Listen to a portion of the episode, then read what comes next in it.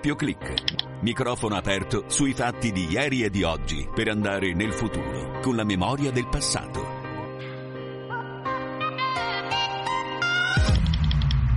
Luce Rossa, siamo in diretta, bentrovati gentili ascoltatori di Doppio Clic, la macchina del tempo radiofonica giunta al viaggio numero 134 che questo venerdì ci porta indietro di ben 80 anni, a quel 16 ottobre del 1943 che per la città di Roma è la data di una delle pagine più buie della sua bimillenaria storia. Ringrazio in eh, regia Silvia Giovarrosa, il tecnico del suono e Bruno Orti, ringrazio molto uno dei massimi esperti della Shoah, uno storico, un professore universitario che è qui con noi in diretta, professor Marcello Pezzetti, ben trovato. Buongiorno a tutti. Pezzetti, con lei cercheremo di capire perché è importante 80 anni dopo ricordare quanto accadde a Roma ancora una volta l'importanza della memoria. Per farlo però ascoltiamo insieme la scheda che Silvia Giovarrosa, grazie al montaggio di Patrizio Ciprari, ha realizzato per andare proprio indietro di 80 anni. Ascoltiamo.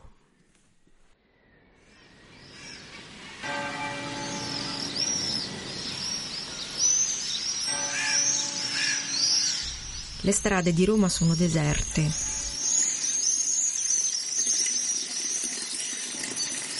Il golgoliare dell'acqua nelle fontane culla come una cantilena le ultime ore di riposo.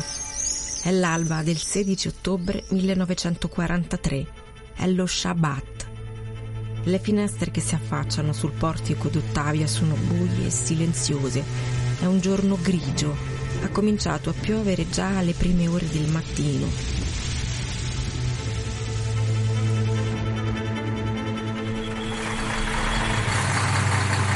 Dei camion si appostano intorno ai vicoli del portico. È un reparto delle SS venuto da Berlino per la retata.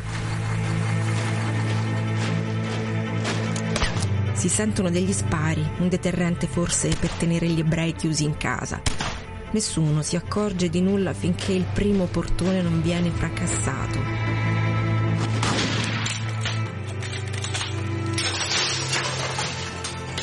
Sono le 5.30 del mattino.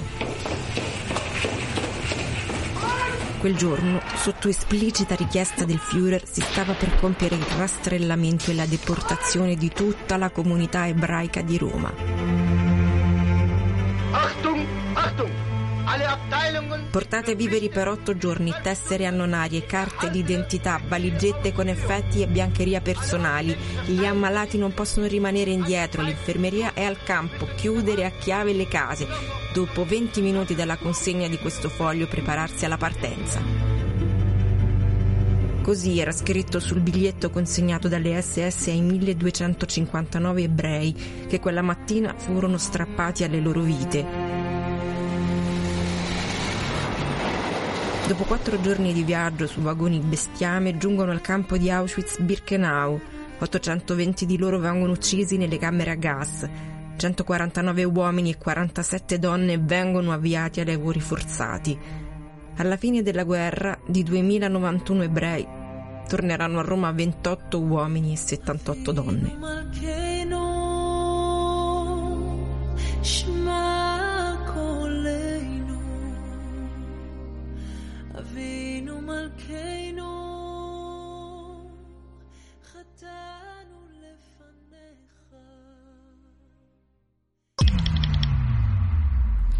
Grazie davvero a Silvia Giovarrosa per averci consentito, professore, assieme a Patrizio Ciprari, di tornare veramente indietro di 80 anni. Che effetto fa? Lo chiedo a chi ha dedicato gran parte della sua vita a studiare anche quella giornata, sentire i rumori, le suggestioni, il terrore che Roma ha vissuto quel giorno.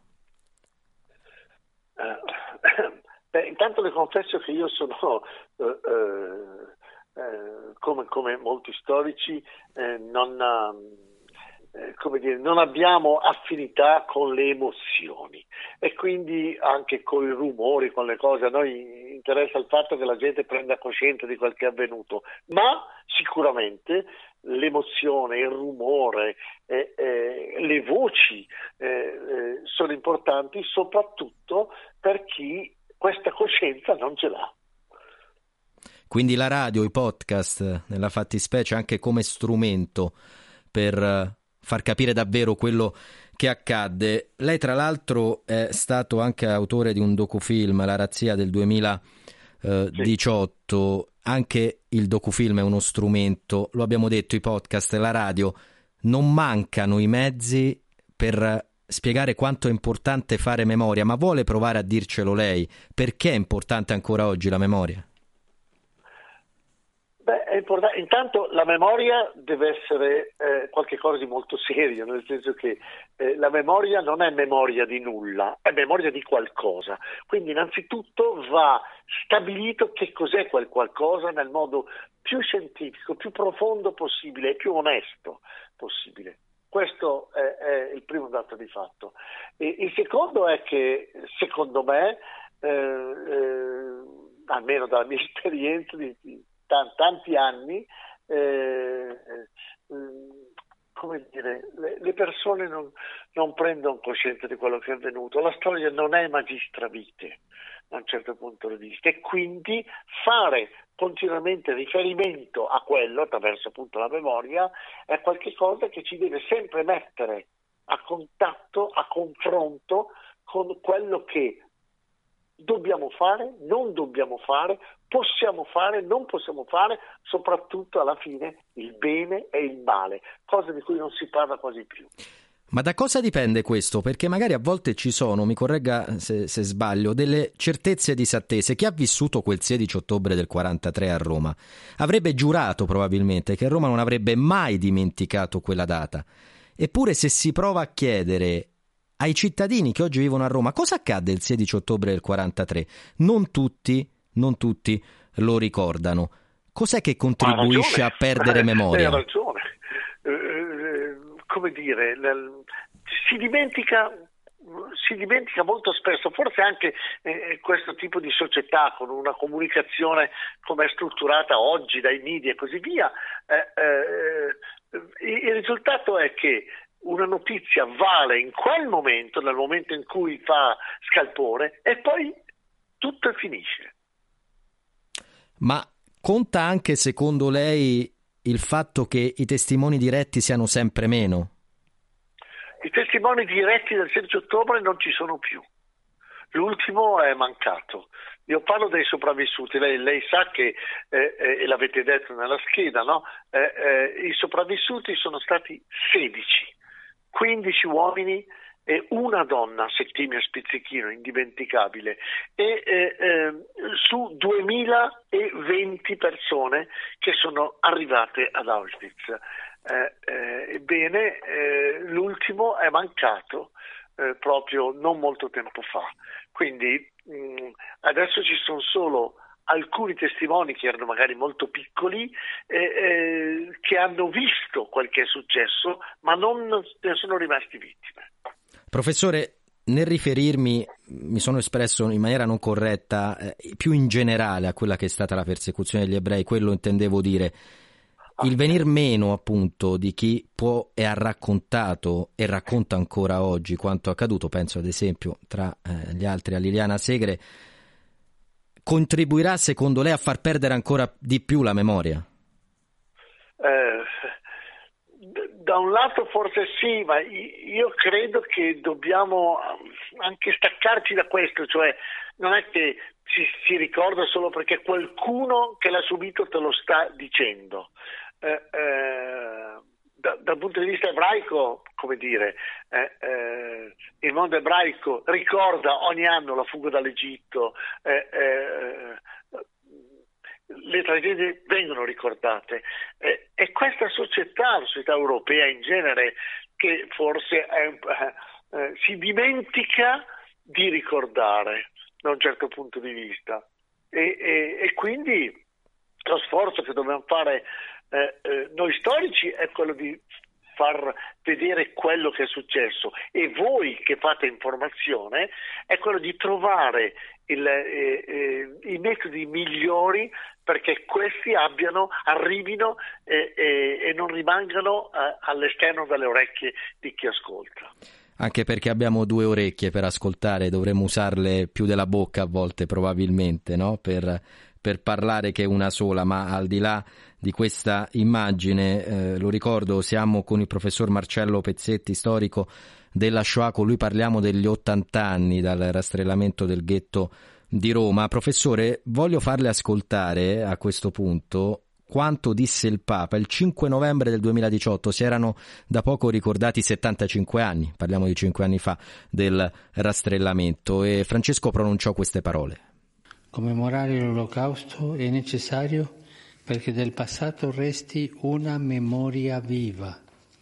Senza una memoria viva non ci sarà futuro perché se non impariamo dalle pagine più nere della storia a non ricadere nei medesimi errori, la dignità umana rimarrà lettera morta. Quando si è voluto sostituire il buon Dio con l'idolatria del potere e l'ideologia dell'odio, si è arrivati alla follia di sterminare le creature. Perciò la libertà religiosa è un bene sommo da tutelare, un diritto umano fondamentale, baluardo contro le pretese totalitariste. Come più volte ho ricordato, un cristiano non può essere antisemita le nostre radici sono comuni, sarebbe una contraddizione della fede e della vita. Insieme siamo invece chiamati a impegnarci perché l'antisemitismo sia bandito dalla comunità umana. Bandire l'antisemitismo dalla comunità umana, diceva il Papa cinque anni fa. A che punto siamo, professor Pezzetti? siamo a un punto morto da un certo punto di vista, nel, senso che è molto, è molto, difficile arrivare a bandire l'antisemitismo dalla società. Eh, io sono d'accordo totalmente con eh, quello che, che, ha detto eh, il, il, Papa, ma eh, il grosso problema è, è come fare per arrivare a, a, ad ottenere quell'obiettivo. Ecco, questo è molto, è molto complicato, è difficile, ma noi dobbiamo fare tutti gli sforzi però e credo che questo lo si capisca anche parola del, dalle parole del Papa, cioè eh, dobbiamo far sì che questa memoria, lui dice, sia viva. Ecco, il fatto che la memoria sia viva, che vuol dire che sia una realtà presente in noi, dipende da noi. Quindi possiamo fare molto dalle piccole cose e spesso eh, gli studenti mi chiedono ma noi cosa possiamo fare? E, eh, io dico moltissimo, moltissimo, perché eh, quando eh, eh, nella Germania nazista Uh, si è iniziato, a, uh, è iniziata una campagna anti-ebraica feroce e così via, si è partiti dalle piccole cose, dal mondo dei giovani, dalla scuola e così via. Ecco, un ragazzo può incominciare a rifiutare, non accettare, eh, eh, ma io non parlo solo di antisemitismo, parlo di, eh, eh di tutto quello che va a ledere la dignità la, e alla fine lederà la vita poi eh, eh, de, del diverso, di una persona, di chi è accanto a noi. Chi è accanto a noi? Uh, oggi noi abbiamo accanto tutti, non si tratta solo di ebrei così via, non si tratta solo di gente che ha un credo religioso diverso, si tratta di gente che è diversa in ogni aspetto, no? eh, fisico, psicologico, eh, religioso e così via. Eh, noi dobbiamo eh, fare il conto con questa realtà e dobbiamo accettarla, a parte il fatto che è bella questa realtà. Mm? Noi dobbiamo accettare eh, questo e accettare vuol dire far sì che eh, uh, tutti noi siamo veramente uguali nei confronti di noi stessi e degli altri. Professore, tra l'altro ascoltando le sue parole mi viene in mente anche l'enciclica del Papa, la Fratelli Tutti, ma al di là dei eh, riferimenti, lei ha detto quando i ragazzi mi chiedono cosa eh, possono, possono fare, rispondo moltissimo. Io a questo punto le chiedo, però, quando uno storico sente ancora oggi parlare di respingimenti, vede la costruzione di muri, legge che c'è il rischio di una pulizia etnica da qualche parte del mondo, viene aggiornato, come tutti noi, ogni ora praticamente su quelle che sono le guerre in corso. Lei all'inizio ha detto probabilmente non impariamo dalla storia, ma qual è la prima sensazione che prova chi ha studiato tutto questo? Eh, Guardi, le dico la verità, un gran dolore e una grande frustrazione. Eh, eh, ma questo l'avevo già provata eh, quando eh, si ricorda la situazione nel, nel, nei, nei, paesi accanto a noi, eh, nei paesi dell'ex Jugoslavia, cos'è successo?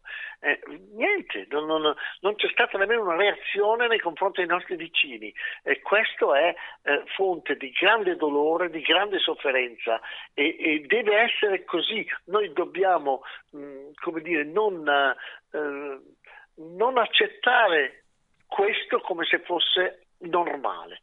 Non è la normalità, ma devo dire che i media sono fondamentali in questo. Guardi, io mi ricordo che allora, in, proprio in, que, in, quegli anni, eh, vedendo eh, la televisione, eh, ci, si sono visti degli spari a Sarajevo e, e nell'ex Jugoslavia con, e eh, eh, pubblicità, mi ricordo ancora, pubblicità delle mutande e subito dopo si, si sono viste immagini di cadaveri che erano eh persone uccise nel Ruanda.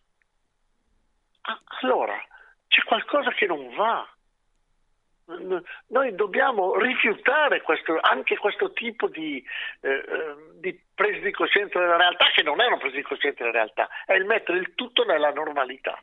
È chiaro, è chiaro. Eh, Professore, lei sta dicendo... Pubblicità dalle mutande come se eh, t- tutto fosse, appartenesse alla normalità. Non è così. E le parole del Papa sono chiare in questo. È una cura chiare. dell'informazione a cui il Papa ci richiama, ci richiama sempre. Io davvero la ringrazio per essere stato con noi, professor Marcello Pezzetti, storico della Shoah. Ci risentiremo sicuramente. Grazie, professore. Grazie a voi. E concludiamo questa puntata ascoltando un contributo di Alessandro Guarasci che ci parla di un'iniziativa che da ormai 30 anni viene portata avanti a Roma per non dimenticare quel 16 ottobre del 1943. 29 anni per fare memoria di cosa avvenne quel 16 ottobre del 1943. Ogni anno la comunità ebraica di Roma e Sant'Egidio chiamano a raccolta centinaia e centinaia di persone al portico d'Ottavia negli anni passati giovani e anziani hanno sfilato con cartelli che riportavano i nomi dei campi di concentramento. Nel 94 tutto nacque dalla volontà comune di dire mai più, ci dice Gabriele Rigano, professore di storia contemporanea a Roma 3. Erano poi gli anni diciamo, in cui, soprattutto fine anni 80, primi anni 90, diciamo, anche un po' un risorgere diciamo, di, di una cultura dell'odio di estrema destra che aveva anche colpito diciamo, alcune, alcuni obiettivi ebraici. Sorse diciamo, in collaborazione con, con, con, la comunità ebraica e con, infatti, con Rabbino Toaf l'idea diciamo, che un pochino il 16 ottobre doveva ritornare a essere una, una data cittadina.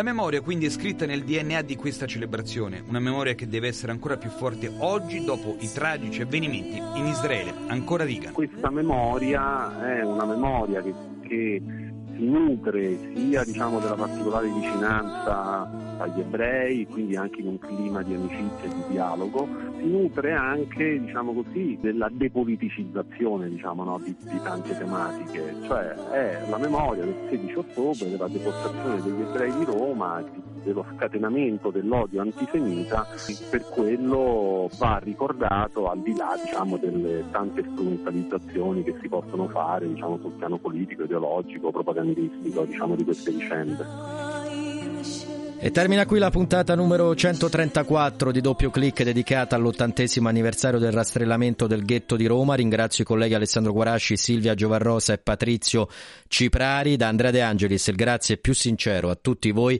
e ricordatelo se c'è un motivo per lamentarsi, ce ne sono sempre almeno due per non farlo. Ciao!